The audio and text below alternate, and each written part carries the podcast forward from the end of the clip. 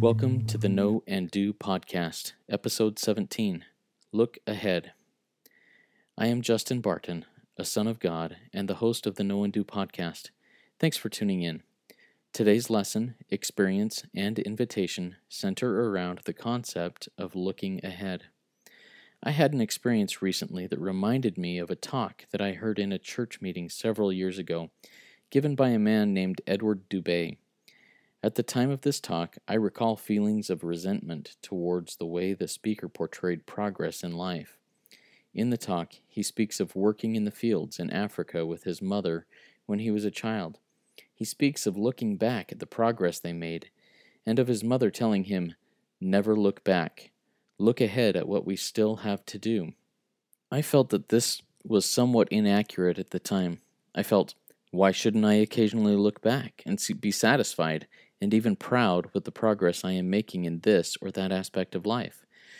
While I still don't have a major issue with recognizing where I have been and the lessons I have learned and things that have been done that have brought me to where I am, I am now seeing things a bit more clearly.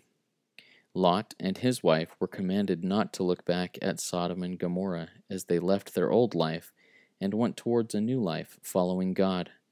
One of the two could not resist, and longingly looked back at what had been. It did not turn out well for her. In Luke chapter 9, verses 61 and 62, is another account where the Savior appears to be quite harsh to a prospective dis- disciple. And another also said, Lord, I will follow thee, but let me first go bid them farewell which are at my home, at my house. And Jesus said unto him, no man, having put his hand to the plow and looking back, is fit for the kingdom of God.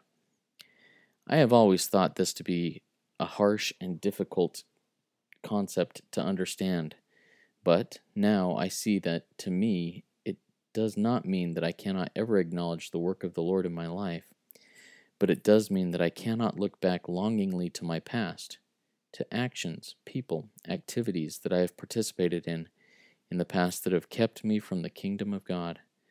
Looking back at that with a longing to return can and will drag me back, and make me the equivalent as a pillar of salt. Once my hand is on the plow, I need to keep it there. As with plowing a field, life is full of going back and forth, forward and backward, positive and difficult experiences.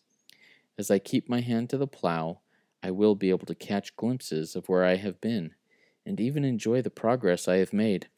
But I need to keep pressing forward with steadfastness in God's field, doing His will, one day or one furrow at a time.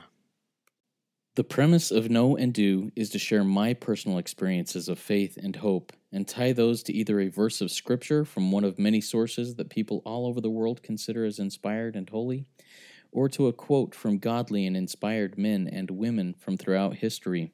From these experiences and sources, I will then issue an invitation to myself, and in turn to the audience, to do what is now known. I do not pretend to be an expert on doctrine or on any of the subject matters that will be shared.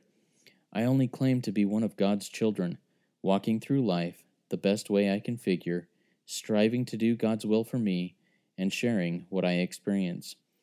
If you feel that this podcast is a positive influence in your life, please subscribe to it, then rate it and review it. Also, please like and follow Know and Do on Facebook. Find us there by searching for Know and Do. As always, my experience is that the key to peace and happiness in life is knowing Jesus Christ and doing as He teaches.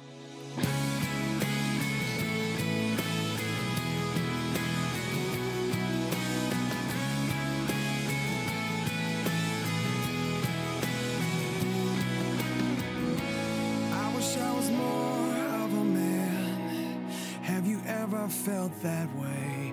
And if I had to tell you the truth, I'm afraid I'd have to say that after all I've done and failed to do, I feel like less than I was meant to be.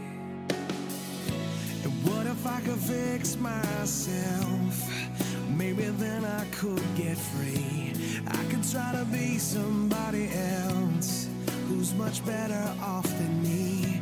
But I need to remember that it's when I'm at my weakest.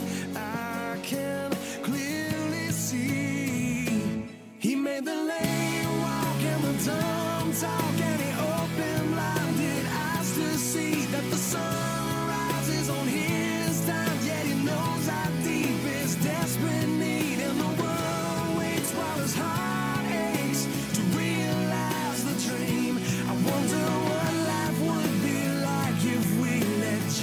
just lived through.